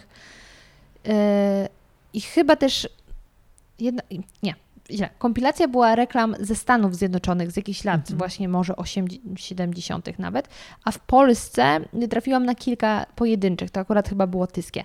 I to, co jest niesamowite, to jak strasznie tam jest pokazana kobieta, jak tak przedmiotowo, jako obiekt seksualny to jedno, drugie to jako służąca i no przedmiot, a nie podmiot. I no w tych starych reklamach, o których tutaj e, jest opis, y, są opisane historie, też często ta kobieta jest taka, no ma ładnie wyglądać. Tak, tak było na początku. Znaczy przede wszystkim na początku było tak, że nagość sprzedawała wszystko. E, jest taka kultowa reklama koparek, e, w której występuje naga kobieta prowadząca koparkę. Nie, ona nie jest na początku, jest ubrana, przepraszam. E, po czym ściąga bluzkę, pokazując swój nagi biust i wrzucając piłkę koszykową do tej łyżki koparki. I to była reklama koparek, która co prawda nie poszła do emisji do telewizji, tylko była przeznaczona dla klienta na targi, wystawy i tego, inne, tego typu rzeczy. Natomiast, natomiast pokazuje to właśnie, w jaki sposób myślano, że nagość sprzedaje wszystko. Potem była reklama e, magnetowidów, e, w której e, słabo ubrana panienka siedzi w wannie i dzwoni z, tego, z tej wanny, z telefonu w wannie do zresztą Piotra Franceskiego, który grał w tej reklamie, żeby się zapytać, jaki najlepszy magnetowid kupić. I tak dalej, i tak dalej jak oglądamy pierwsze, zresztą te wczesne reklamy z lat jeszcze 80. właśnie, to tam same są panienki skąpo ubrane, które reklamują wszystko. Potem zmieniło się to w taki sposób, że była faza, jak zaczęliśmy reklamować margaryny i różne y, margaryny, masła, ale wtedy to była taka faza margaryn, że robiliśmy cykle reklam z rodziną jedzącą przy stole. No i oczywiście zawsze była mamusia, A, tak. która podaje kochany, kochany, szczęśliwy mąż. Tak, szczęśliwy mąż i mamusia, która, e, która podaje dzieciom jedzonko i, i to były właśnie te reklamy e, takie rodzinne które spowodowały taki trochę kolejny przełom w produkcji samych reklam, bo wtedy już one, te rodziny, musiały siedzieć w ładnych wnętrzach. No właśnie, my kiedyś na studiach analizowaliśmy reklamę winiary y, sos jasny ze śliwką, że tam jest każdy jeden element przemyślany, tak. bo trzeba pokazać przez wystrój, przez ich ubiór, z jakiej oni, oni, są warstwy społecznej, żeby się utożsamić z nimi. Ale o tym bardzo ciekawie mi opowiadała i y, zawarłam to w książce Ilona Łebkowska, która w pewnym momencie traczyli scen, autorka e, scenariuszy naszych e, najbardziej znanych seriali obecnie. E, Ilona na chwilę trafiła do reklamy i właśnie wymyślała scenariusze reklam. I dla niej to było nie do pojęcia, ile czasu się temu poświęca. Reklama, dajmy na to, margaryny, właśnie, którą pani przynosi z zakupów, pytania, które trzeba było sobie zadać. Kim jest ta pani? Czy ona jest z klasy średniej, czy ona jest, czy to jest reklama aspiracyjna? W związku z tym, z czym ona ma przyjść z tymi zakupami? Czy z siatką, czy z koszykiem, czy też może z torbą e, e, markową, tak? Każdy szczegół był w ten sposób analizowany. Zresztą to się nie zmieniło, do tej pory się to robi, ale tak samo wnętrza właśnie. Jakie to wnętrze? Czy to jest wnętrze aspiracyjne? Wynajmowaliśmy już wtedy, ludzie mieli takie nowobogackie domy, więc wynajmowaliśmy do reklam takie domy domy. Czy ma być to małe mieszkanko w bloku? Ale no to już właśnie wtedy ten standard, ten wygląd Taki lifestyle w ogóle zmienił, bohaterów. Ten lifestyle, tak. Tak, że to było ważne. Szukaliśmy tych e, właśnie, to scenografowie mieli za zadanie znalezienia tych domów, mieszkań. To też było bardzo ciekawe historie. E, dla mnie też ciekawe jest to, że tak jak właśnie wyszłyśmy od tego, że kobiety były po to, żeby ładnie wyglądać i epatować jakąś seksualnością, potem zrobiły się gospodyniami, że właśnie sos pieczeniowy, albo pranie, że przecież kobieta płacze, bo ma brudne ubrania i co teraz zrobi. I mam wrażenie, że tu się już za wiele nie zmieniło, że ta kobieta dalej jest no, panią domu, która płacze tylko jak ma brudne okna i koleżanka przychodzi i mówi, kochana, już teraz nie będziesz miała smug. O Boże, moje życie jest lepsze. Tak, no rzeczywiście du dużo się tu, mimo, mimo wszystko się dużo nie zmieniło, bo jednak jest niewiele reklam, kiedy są oczywiście, ale jest niewiele, w których to facet właśnie zmywa albo sprząta e, i że ta właśnie tutaj ta pozycja kobiety jest inna. Ale potem, e, potem, po tym okresie takim właśnie, jak te kobiety pięknie siedziały w swoich domach, i pięknie podawały margaryny. no to właśnie nastąpił ten przełom testimoniali. I, I to jest właśnie, jak mówimy o przełomach w reklamie, to to był drugi ważny przełom, że zaczęto w reklamie mówić o rzeczach niewygodnych. I tu rola właśnie kobiet, czyli słynnej Kasi Niekrasz i Anny Patrycy, czyli studentek, które to nie były aktorki, to były studentki, które zostały zaproszone do udziału w reklamie, żeby opowiedzieć o podpaskach. I właśnie rola tej kobiety, że ona teraz z wielką odwagą łamie tabu, że mówi o rzeczach, w których się do tej pory w telewizji w ogóle nie mówiło ani w reklamie. E, I ludzie protestowali, pisali listy, że oni sobie nie życzą, żeby o takich intymnych sprawach mówiono w telewizji. Ale to zapoczątkowało zmianę. Jednocześnie się wtedy pojawiły telewizje śniadaniowe, gdzie zaczęto otwarcie mówić. Agata Młynarska prowadziła wtedy pierwszą telewizję śniadaniową, gdzie otwarcie prowadziła, e, prowadziła wywiady z lekarzami, gdzie otwarcie się mówiło o badaniach na przykład mamograficznych. Mówiło się takie brzydkie słowa jak pierś albo sutek wtedy po raz pierwszy. Zniewaga I to był rzeczywiście przełom obyczajowy. Jest, ile to było lat temu? 20, no reklama, 30? E, e, reklama, to, reklama podpasek Always to były chyba, to był jakiś rok chyba 95 albo 6. Boże, ja się wtedy urodziłam.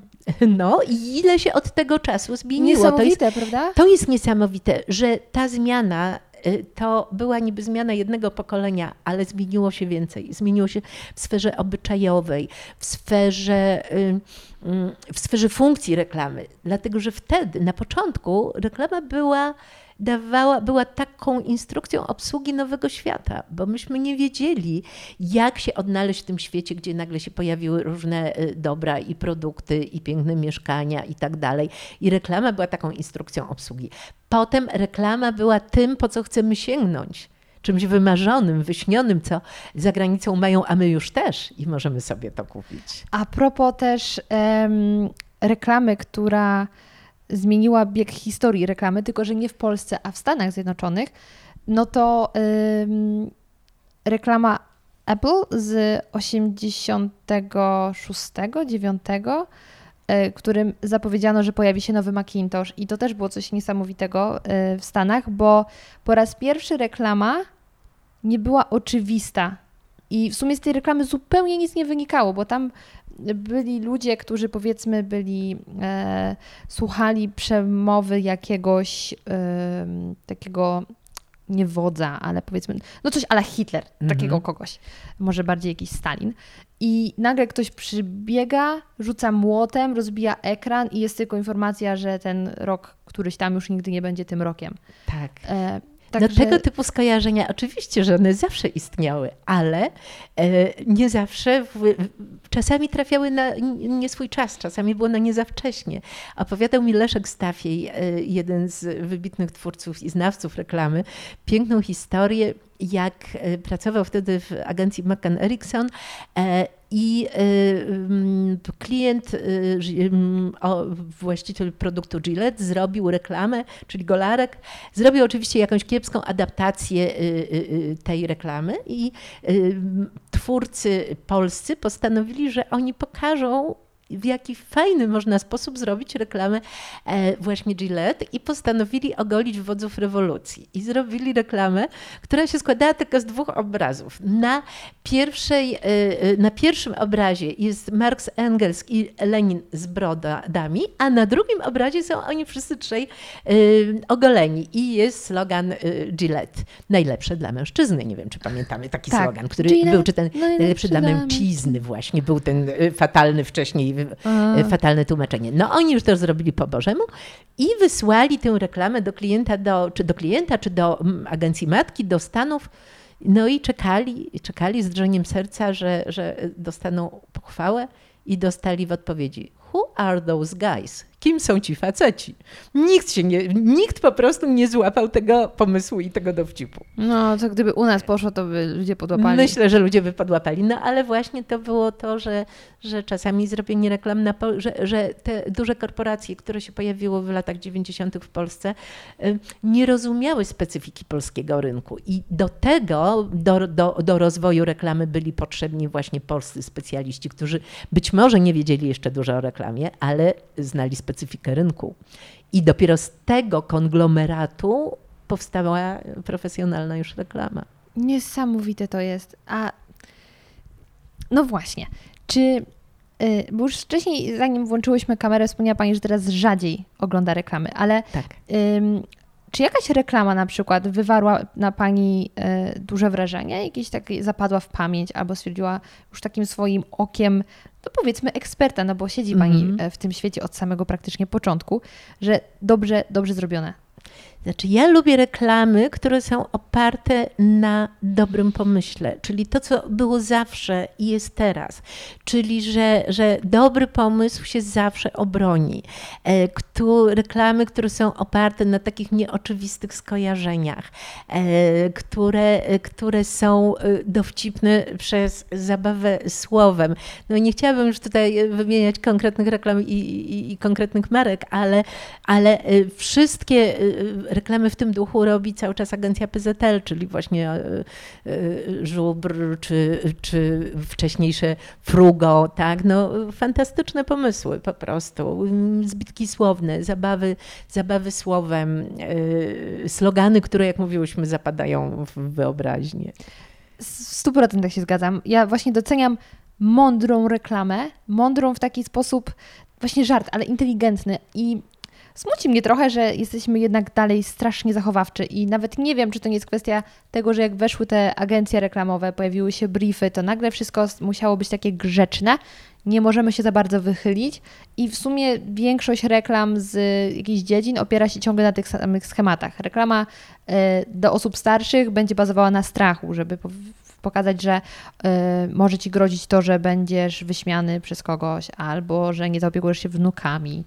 Jak proszek do prania, no to zróbmy tragedię, że jest właśnie plama. I takie się to banalne wydaje. I dlatego jak też czytałam te historie, to myślałam, Boże, niesamowite, że takie rzeczy się działy, że ktoś na to pozwolił. Ale potem rzeczywiście właśnie zaczęły się te ograniczenia rynku, bo jak weszły korporacje i za nimi weszły międzynarodowe agencje reklamowe, no to właśnie już zaczęła się kontrola y, dokładnie briefów, y, y, badań marketingowych. Każdy pomysł już musiał być poddany badaniom.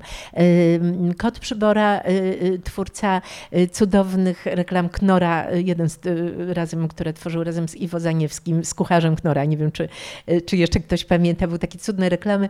E, e, zupki Knora, które były reklamowane przez kucharza, e, który gotował, a to w stylu włoskim, a to w stylu francuskim, a to w stylu węgierskim.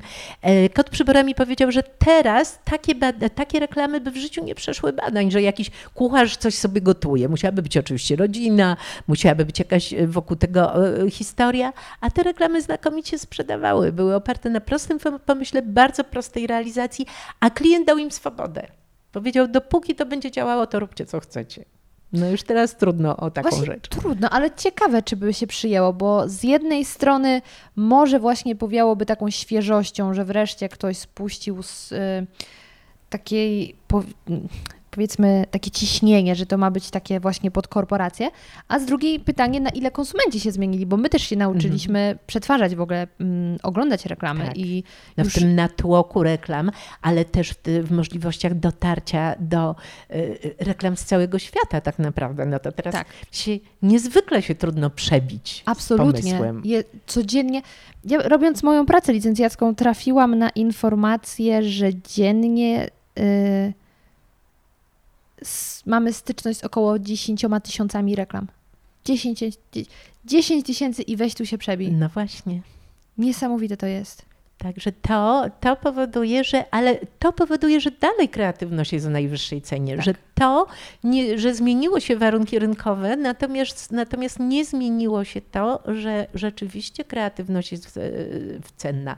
Tylko, że teraz, e, to też e, chyba powiedział mi Iwo Zaniewski e, przy wywiadzie do tej książki, że, że teraz nie wystarczy mieć jeden dobry pomysł, żeby przekonać klienta, że trzeba mieć jeden i drugi i trzeci i kolejny, ale zawsze dobry pomysł się wybroni mimo wszystko. A propos dobrych pomysłów, jakim w ogóle sztosem, że tak powiem, była historia z tą loterią? Ja nawet nie słyszałam wcześniej o tej loterii, bo... Loteria Teletombola, tak. Tak, żeby zrobić serial z reklamy, właściwie reklamę z serialu, to chociaż bardziej serial z reklamy.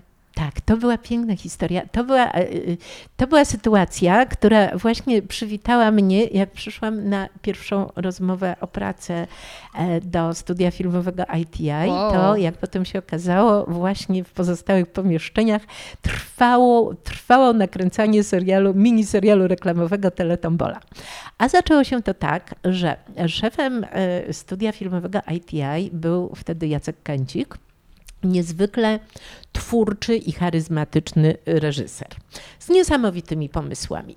E, przyszedł do niego producent telewizyjny, który powiedział, że telewizja robi taką loterię, w której są bardzo dobre nagrody do wygrania, zresztą tam nawet ciągnik można było podobno wygrać, e, i że telewizja ją musi jakoś zareklamować. No i Jacek najpierw zaczął od wymyślenia piosenki, Ola, Ola, Teletombola, takie słowa, które tam mu chodziły po głowie. Potem wymyślił taki odcinek, że fajnie by było mieć oczywiście, no idąc trochę schematem, piękną dziewczynę i może średnio pięknego do niego faceta, do niej faceta. No i wymyślił, że piękną dziewczyną będzie Kasia Butow, wtedy y, y, najbardziej znana modelka. E, zresztą przez lata znana modelka. Natomiast jej partnerem będzie taki uroczy grubasek Jurek Słonka. I nakręcił jeden odcinek, e, takiego, taki trochę szalony, zwariowany i okazało się to absolutnym, fantastycznym sukcesem. I producent telewizyjny przyszedł mówi, Jacek, rób to dalej, ludzie kupują losy, wszyscy chcą brać udział w tej loterii, rób to dalej. Rób to dalej. No i Jacek wtedy sobie pomyślał, co ludzie tak naprawdę w telewizji oglądają? No co? Niewolnice Izaurę, serial, który po prostu wyłączał ruch na wszystkich ulicach. Ludzie wszyscy oglądali serial Izaura. No więc zadał sobie Jacek pytanie, a może zrobić sobie taki, zrobić taki mini serial reklamowy z Kasią i Słonką y, dotyczący teletomboli. I powstał absolutnie szalony serial, w którym to Słonka ginął, szukała go policja, y, Kasia go znajdowała, y, napadali gangsterzy, wątków było mnóstwo, brali tam udział wszyscy w tym serialu, łącznie z kierownikami produkcji, policjantami żywymi. Kogo mogliśmy z łapanki zebrać, to on grał w tej teletomboli. I produkcja się odbywała tak, że Jacek wieczorem pisał scenariusz, rano dawał Ani Uczyńskiej kierowniczce produkcji, która organizowała produkcję, która toczyła się w pokojach naszego studia filmowego. Wieczorem to szło na montaż, a następnego dnia do emisji i znowu i następny odcinek. I to powstało chyba kilkadziesiąt odcinków tej teletomboli. Ale w ogóle jaka to presja czasu, jaki, zorganizować produkcję, tak. to nie jest prosta sprawa, znaleźć właśnie odpowiednie osoby, coś tam, coś tam, żeby to jeszcze pasowało pod scenariusz. W kilka godzin. Szaleństwo. Tak samo wyglądała zresztą produkcja słynnych filmów reklamowych Baltony, które reżyserował Juliusz Mechulski. Dokładnie, która... Majstersztyk. Tak, Juliusz Machulski, który został zaproszony przez Mariusza Waltera z propozycją nie do odrzucenia, że musi zrobić y, dziewięć filmów w ciągu tygodnia, ponieważ Mariusz Walter miał już wykupiony czas antenowy przed, przed Mistrzostwami Świata w piłce nożnej, a nie miał filmów, bo się nie udały. No i, me, no i Machulski podał jakąś astronomiczną kwotę, która w ogóle się równała produkcji fabuły w Rosji. Myślał, że Mariusz Felter powinien Panie Jurku, Julku, no chyba pan żartuje. No a Mariusz Walter podał mu rękę, mówi, niech pan robi. I dokładnie to tak wtedy wyglądało, że, że Machulski pisał scenariusz, w, przez noc, rano była produkcja organizowana, organizowana, wieczorem to było montowane, następny film był pisany. No i wtedy właśnie Machulski o tym opowiadał, że, że to było cudowne doświadczenie, bo on po prostu robił mini fabułki. Robił malutkie filmy fabularne, które wyglądały jak reklamy, al, wyglądały jak reklamy, albo reklamy, które wyglądały jak mini filmy fabularne. I e, to, to jest fajne, że akurat te reklamy e, są do znalezienia na YouTubie. Tak. Zresztą Więc większość można... reklam, które są w mojej książce, y, są, jest ponoć do znalezienia na YouTubie, bo znajomi mi opowiadali, że jak czytali tę książkę, to po prostu sięgali do internetu Naprawdę? i wyszukiwali Właśnie chciałam powiedzieć, reklamy. że mój tak. ból był taki, że czytam o niektórych reklamach, mm. myślę sobie, kurczę, chcę to zobaczyć. Niektórych nie ma. Nie Tych ma. pierwszych oczywiście nie ma, ale wiele z nich jest. Dużo jest reklam Baltony właśnie. Nie ma tych pierwszych. Ja te pierwsze mam na, e, dostałam od twórców w prezencie właśnie te pierwsze reklamy właśnie indyjskiej ziemi, czy, czy y, super takonu kleju do To dopiero opon. byłby maraton, maraton reklamożerców, Tak. a nie to, co się puszcza. Ależ to musi To być są uczta. Znakomite są te filmy, naprawdę. Wspaniałe. Ym, luknę tylko, co ja tu jeszcze chciałam zapytać, żeby nic nie y, stracić z takich rzeczy ważnych. A, ym, jest tam też część poświęcona aktorom, gwiazdom, które pojawiały się w reklamach. I wspomina tam pani, że na początku występowanie w reklamie było w ogóle nie do przyjęcia, że szkoły filmowe, teatralne się nie zgadzały, bo mm, no, aktor, który pojawił się w reklamie, później miałby występować poważnie na deskach y, teatru, no to, to jest w ogóle nie do pojęcia. I y, napisała też pani, że no teraz jest to lepiej, bo dzięki reklamie można wręcz dostać angaż. I zastanawiam się, czy faktycznie tak jest, czy, czy znowu reklama nie kojarzy się już często z taką przaśnością, że jeśli ktoś się pojawi w reklamie, to jest takie, o, sprzedał się. Tak jak powiedzmy, mm, dużo kontrowersji wzbudził e, pan Olbrychski, kiedy pojawił się w reklamach Biedronki, że tak było takie, mm, mógł sobie odpuścić przez niektórych, to było komentowane. No bo to wszystko zależy od tego, z czym, z, jaką marką gwiazda zwiąże y, swój wizerunek. Ja e, przez lata za, zajmowałam się i zajmuję e, właśnie wykorzystaniem wizerunku znanych osób w reklamach i po prostu no wiem o tym, że, że trzeba to niezwykle skrupulatnie wybierać markę, z którą się gwiazda wiąże. Można sobie zrobić krzywdę na całe życie i żadne pieniądze tego potem nie usprawiedliwią.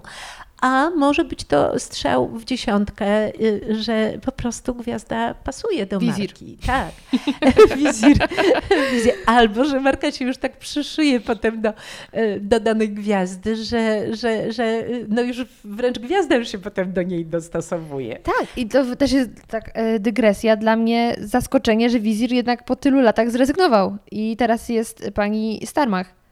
E, Tak? To nawet nie wiedziałam. Tak, już, już nie jest pan Tak. Zygmunt Heiser. Ale pan, bo pan Zygmunt, ale to już tak ten, o- off, że tak powiem. On, ja wyczytałam gdzieś, że on jakąś swoją markę proszku Tak, teraz tak, zakłada. tak, tak, tak, dlatego- coś takiego dlatego było. Więc pytanie, tak. czy on postanowił założyć markę, bo się skończył Tak. kontrakt, czy na No odwrót? właśnie, ale no właśnie, ale już kontynuuje tę ścieżkę. Tak. No wtedy rzeczywiście było tak, że na początku to była ujma i nikt nie chciał.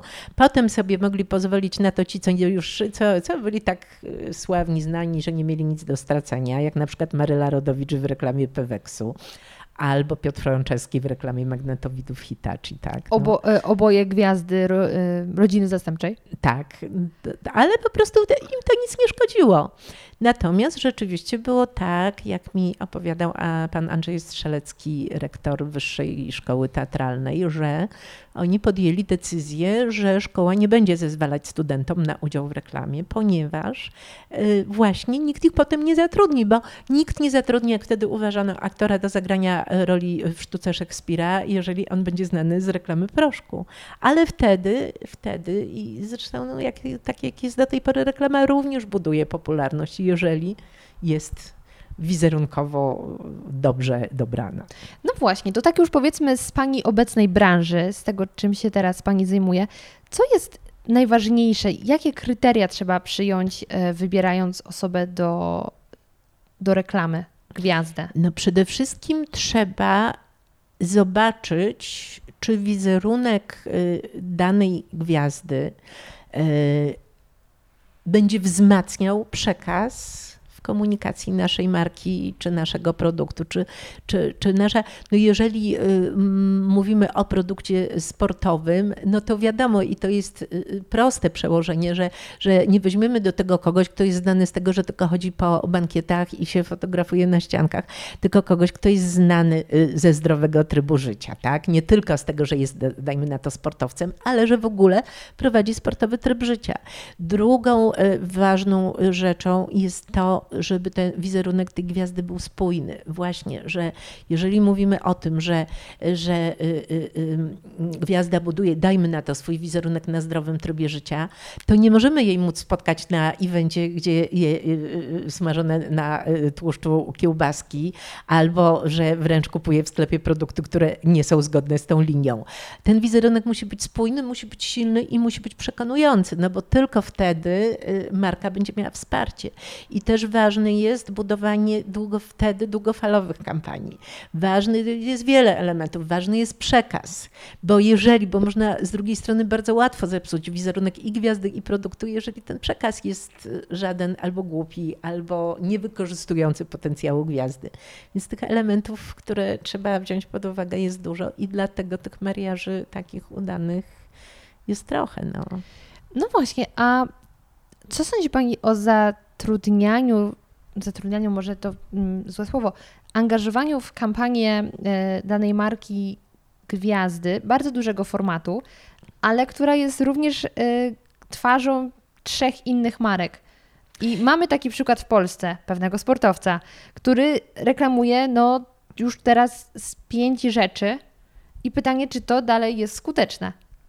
No to jest taki znak czasów teraz, ponieważ y, jeszcze niedawno zarówno firmy, jak i gwiazdy bardzo się bały tego, żeby właśnie nie reklamować mydła i powidła, że.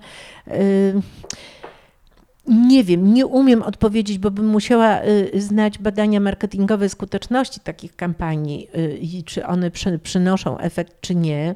Y, wydaje mi się, że firmy tutaj bazują jednak na bardzo silnym wizerunku danej gwiazdy i uważają, że ten wizerunek wszystko udźwignie i że nie ma to większego znaczenia. E, jeżeli się taka strategia sprawdza, no to no widocznie musi się sprawdzać, skoro, skoro kolejne marki sięgają po te same nazwiska, mhm. które są w danej chwili na topie i reklamują rzeczywiście wszystko. Y, już wiem, że zajmowała się również Pani wprowadzeniem pierwszego product placementu, nawet nie wiem, czy można powiedzieć, że wprowadzeniem, ale pierwszym product placementem w TVN-ie. Jak to wyglądało? Tak, I który to pierwszy, w ogóle był rok? To który to był rok? To był rok, to musiały być, to, był, to był, musiało być 2000, to możemy to potem sprawdzić, bo nie pamiętam. E, to był jakiś początek, początek chyba lat 2000 i to był serial, serial Miasteczko, który produkował, był autorstwa Manueli Gretkowskiej. Mhm. E, I e, ITH Film Studio, w którym wtedy znowu pracowałam po przerwie, właśnie tym razem do product placementu, e, właśnie robiło ten pierwszy product placement w serialu. No, była to pionierska praca, ponieważ nikt kompletnie nie wiedział, jak to ma wyglądać, ani klienci, ani y, my, producenci. Bo z jednej strony bardzo trudno było przekonać do klienta do tego, żeby chciał pokazać na przykład swoje mleko w serialu, którego jeszcze nie było i nikt tego nie robił wcześniej w Polsce. On nie wie, jak to będzie wyglądać, więc znalezienie klienta było niezwykle trudne. O. A potem przekonanie reżysera y, i ekipę, żeby pokazała produkt w odpowiedni sposób, no bo to było dzieło artystyczne, jak każde dzieło, tak? I nagle ja przychodziłam na plan i kazałam, żeby tam się pojawiło mleko w kartonie, tak, w, sześciu scenach i jeszcze do tego były dialogi.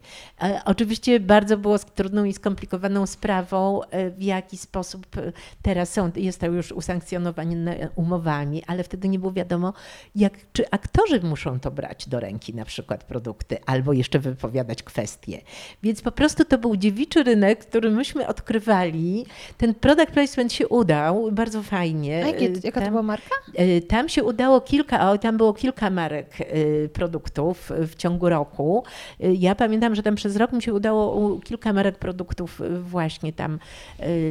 Głównie to były produkty chyba spożywcze, ale był i samochód i, i, i potem to już oczywiście się stało zwykłą, powszechne. powszechne, tak, i zwykłą procedurą, która towarzyszy każdej produkcji serialu. A czy były później robione jakieś badania takie sprawdzające skuteczność?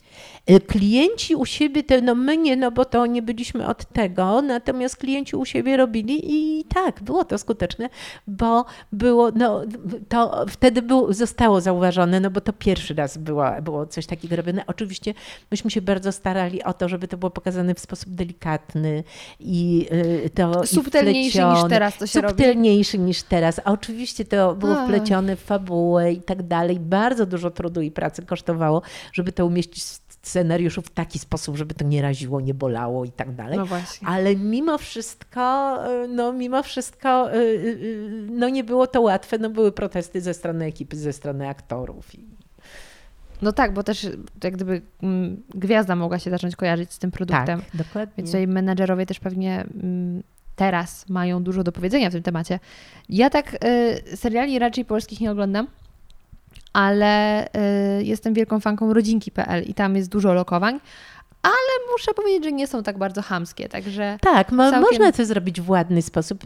Moim zdaniem nie ma nic złego w product placementie, który jest dobrze zrobiony, bo to jest taka bardziej taka naturalna, organiczna forma reklamy, no bo te produkty nam rzeczywiście towarzyszą w naszym Absolutnie. życiu, więc nie ma w tym nic złego, że je w tym życiu filmowym, serialowym pokazujemy, tylko nie może być to absolutnie y, taka no, reklama wprost. Nachalne też. Ja też pamiętam, że to, co zawsze, to akurat nie był product placement, ale z takich rzeczy, które mi się zawsze podobały w dzieciństwie, to kiedy na przykład w jakimś serialu, wtedy jeszcze oglądałam Klan, zauważyłam, że mają taką samą zastawę kuchenną jak my w domu i to było takie, Boże, tak. z takich samych talerzy. Tak, tak, no właśnie, więc to działa. Jeżeli, się, jeżeli lubimy serial, jeżeli się sympatyzujemy z jego bohaterami, to chcemy mieć te same rzeczy, więc przełożenie y, na y, skuteczność takiego product placementu jest bardzo duża. Ja pamiętam najlepszy product placement, o jakim mówiliśmy wtedy, który był takim dla nas wzorem, to był product placement FedExu w jakimś amerykańskim filmie i y, to było tak zrobione, że po prostu tylko ta ciężarówka wjeżdża po prostu z tym logo i, y, i, y, i ona jest tak wpleciona w akcję, że wydawałoby się, że to ujęcie bez tej ciężarówki byłoby złe. I to było rzeczywiście fantastyczne. No i to właśnie do tego należy dążyć, żeby to tak wyglądało, że to jest częścią akcji. Tu trzeba mieć umiejętności, wiedzę i wyczucie, żeby to zrobić. Zdecydowanie, ze wszystkich stron. I scenarzysty, i osoba, osoby, która jest y, ze strony klienta, wprowadza ten produkt na plan, ze strony realizatorów, ze strony aktorów. To jest skomplikowana machina. A czy pamięta Pani jakąś reklamę, która totalnie nie wyszła tak, tak bardzo i już... Yy może nawet na samym procesie tworzenia były problemy? No było bardzo wiele takich reklam, tylko one nigdy nie uznały, nie ujrzały światła dziennego. Właśnie y, te pierwsze reklamy y, Baltony, czyli mm, jeżeli ktokolwiek jeszcze pamięta, były to sklepy takie podobne jak Peweksy, w których można było kupić y, za bony za, za bony dolarowe e, produkty. No i właśnie te reklamy Baltony były tworzone w ITI Film Studio. No to pierwsze reklamy Baltony, to tam kilka ich w ogóle się nie nadawało do y, y, emisji. Y, reklama, która też się nie udała, to była ponoć też pierwsza reklama Poloneza, o której y, y, y, wspominał jej twórca i reżyser, że Mariusz Walter po prostu powiedział, nie, nie, ja ci dam kamerę jeszcze raz, ty nakręć to jeszcze raz, bo to się w ogóle do niczego nie nadaje. I w ten sposób powstała już fajna reklama. Więc to był poligon doświadczalny. Tam, tam powstawały reklamy, które szły do kosza w ilościach wielkich dopóki aż się udało i zaczęły wyglądać coraz lepiej oglądałabym, gdyby to gdzieś było dostępne. Y, no dobrze, to chciałabym zapytać, jak poradziła sobie Pani z napisaniem tej książki, bo wcześniej już o tym y, krótko rozmawiałyśmy. To jest kawał roboty, bo my jako czytelnicy sobie czytamy, o ładnie z jednej historii wynika druga, lecimy dalej, tutaj wypowiedź jednej osoby drugiej, no to no doskonale, ale jak to się robi, żeby najpierw zebrać wszystkie materiały, spisać to i zastanowić się, co, po czym, która historia jest warta wspomnienia, co lepiej gdzieś tam wyrzucić i czy w ogóle były sytuacje, że e, niektóre osoby zdecydowały się nie wypowiadać, nie, takich sytuacji nie było, ale właśnie e, e, wracając do początku Pani pytania, czyli jak to w ogóle się robi. Ja jestem również trenerką zarządzania projektami, więc podeszłam do tej książki jako do projektu, który składał się z licznych elementów. Podstawą tych tego tworzenia zawartości było to, że musiałam przeprowadzić wywiady z prawie 40 osobami. Ta książka nie ma, nie ma struktury wywiadu. Jest połączono, składa, składa się z wypowiedzi poszczególnych osób, które bądź są pokazane jako historie, bądź cytowane jako wypowiedzi. Więc następnym etapem było rzeczywiście y, połączenie tego w całość, co y, wymagało ode mnie stworzenia bardzo ścisłej struktury, czyli powstało tak jakby drzewo z pniem, które jest głównym przekazem i z głównymi gałęziami y, i nie mogłam, nie mogłam, zresztą z, za pomocą, z pomocą mojej wspaniałej redaktorki nie mogło, po prostu nie mogłam sobie pozwolić na dygresję. Bardzo precyzyjnie, y, bardzo precyzyjnie trzymałam się struktury. E, to, co nie, czego nie udało mi się zachować, y, zresztą za obopólną, po, obopólnej, po naszej ogólnej dyskusji y, z wydawnictwem, było to, że ja mogłam występować tam tylko jako narrator trzecioosobowy, czyli ja moje historie musiałam przekazać w usta innych bohaterów stworzonych na potrzeby y, opowieści, dlatego że y, y, ta struktura nie mogłaby utrzymać narratora pierwszoosobowego i trzecioosobowego. I Agnieszka Naremska, właśnie moja redaktorka, dzięki której ta książka się udała, po właśnie zasugerowała mi to, że mówi, słuchaj, musisz odżałować swoje historie. Trudne, one są twoje, ale nie możesz ich opowiadać w sposób taki, że one są twoje, bo wtedy robiło się za dużo bohaterów po prostu. Więc to był taki zabieg, który, który spowodował oczyszczenie y, y, y, treści. No i oczywiście, znaczy właśnie pyta pani, czy, czy były osoby, które odmówiły udziału? Nie. Wszystkie osoby, które zaprosiłam, zgodziły się na to. Oczywiście odwrotnie. Ja czułam taki niedosyt absolutny, bo jest o wiele, wiele więcej osób, które y, y, budowały tę reklamę, które były niezwykle ważne i z którymi już nie mogłam porozmawiać, no bo ta książka miała określoną, musiała mieć określoną objętość e, i też musiałam zrezygnować z wielu historii. I ja tych historii mam dużo więcej niż te, co znalazły się w książce z rozmów y, z osobami, które, no, które, które właśnie miałam zaszczyt prowadzić z nimi te rozmowy i które mi poświęciły czas i mi podarowały te swoje historie historię do książki. A ile trwało od początku zbieranie materiału do wydania? Książka powstawała w sumie około dwóch lat łącznie. Y, już tak z pomysłem, z tym, że nosiłam się z pomysłem i y, samo pisanie krótko. A co w ogóle sprawiło, że stwierdziła Pani, to należy spisać? Y, pomysł leżał u mnie w szufladzie już od dość dawna, ponieważ no, spędziłam na, w tych początkach reklamy trochę czasu i ja ciągle y, mam kontakt z osobami, z którymi wtedy pracowałam. My się dalej przyjaźnimy, my się spotykamy, no i siłą rzeczy. Oczywiście nie jak jakieś dinozaury, bo każdy z nas już jest w innej przestrzeni życiowej, ale często chętnie wracamy do jakichś smaczków z tamtych czasów. I sobie pomyślałam, cudownie by było móc to spisać i o tym opowiedzieć, przekazać, bo te historie po prostu zaginą, że to jest tak, że, że już tylko no, my sobie tam je opowiadamy, czy czasami opowiadam na wykładach y, studentom, y, y, jeżeli właśnie opowiadam o książce. I, ale to było trudne, więc zamknęłam to do szuflady i to leżało. I tak y, niechętnie zwierzyłam się z tego pomysłu Oskarowi Błachutowi, y, szefowi wydawnictwa Znak, który powiedział natychmiast, natychmiast wyjmujemy to z szuflady i robimy. No i tak mnie przekonał, że, że podjęłam Panie Oskarze, to. dziękujemy.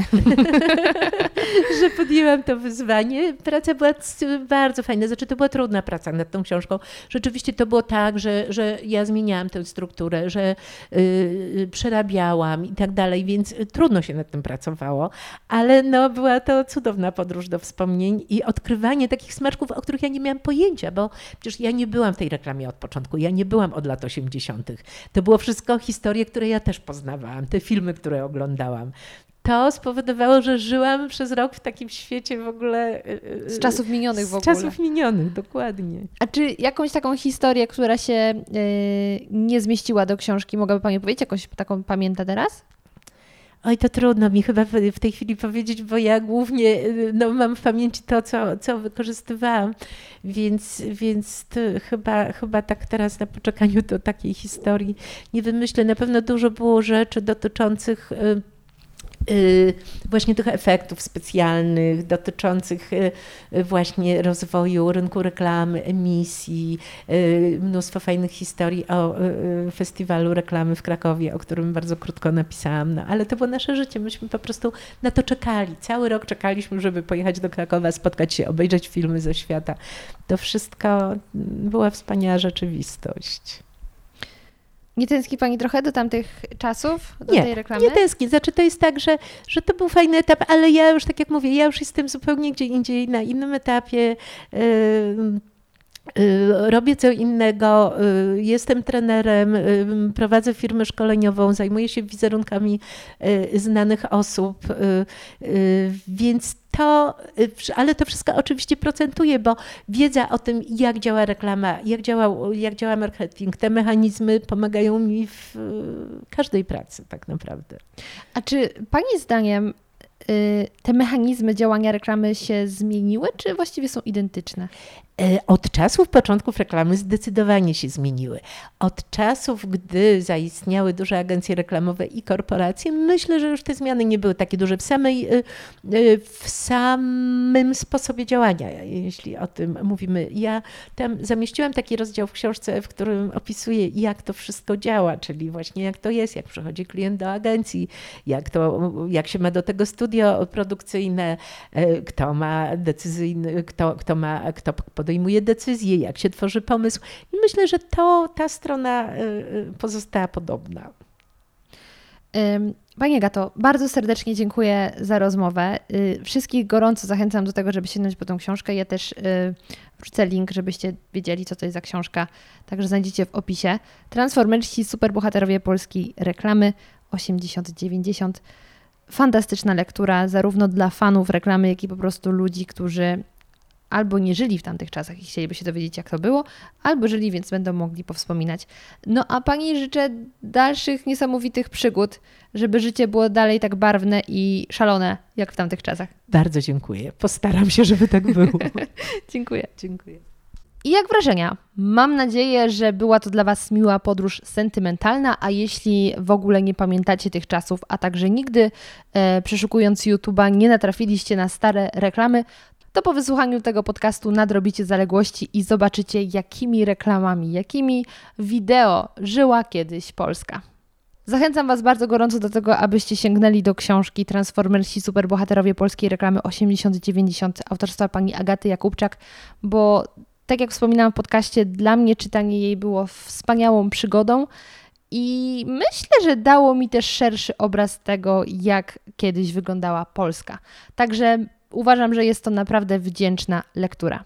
Jeśli podoba Wam się to, co robię i chcielibyście, aby powstawało więcej tak wspaniałych odcinków jak ten, to zachęcam Was gorąco do tego, abyście zostali patronami podcastu. Za pośrednictwem strony patronite.pl ukośnik zmacznego możecie postawić mi taką wirtualną kawę, czyli wesprzeć podcast na przykład kwotą 6 zł, która w skali miesiąca wydaje mi się nie jest specjalnie wysoka, a mnie osobiście bardzo pomaga realizować podcast, bo mogę wówczas e, opłacać bilety, żeby dojechać do różnych gości, czy też sfinansować podstawowe opłaty, jakie generuje podcast. Jeżeli chcecie pozostać ze mną w kontakcie, to zapraszam Was na Instagram zmaczne.go oraz na Facebooka podcast radioaktywny ukośnik zmacznego. I na koniec, jeśli jeszcze tego nie zrobiliście, to koniecznie polećcie podcast swoim znajomym. Niech oni również rozkochają się w podcastach, a także w poniedziałkach, bo już w poniedziałek kolejny odcinek podcastu radioaktywnego. Bardzo dziękuję i do usłyszenia już niedługo.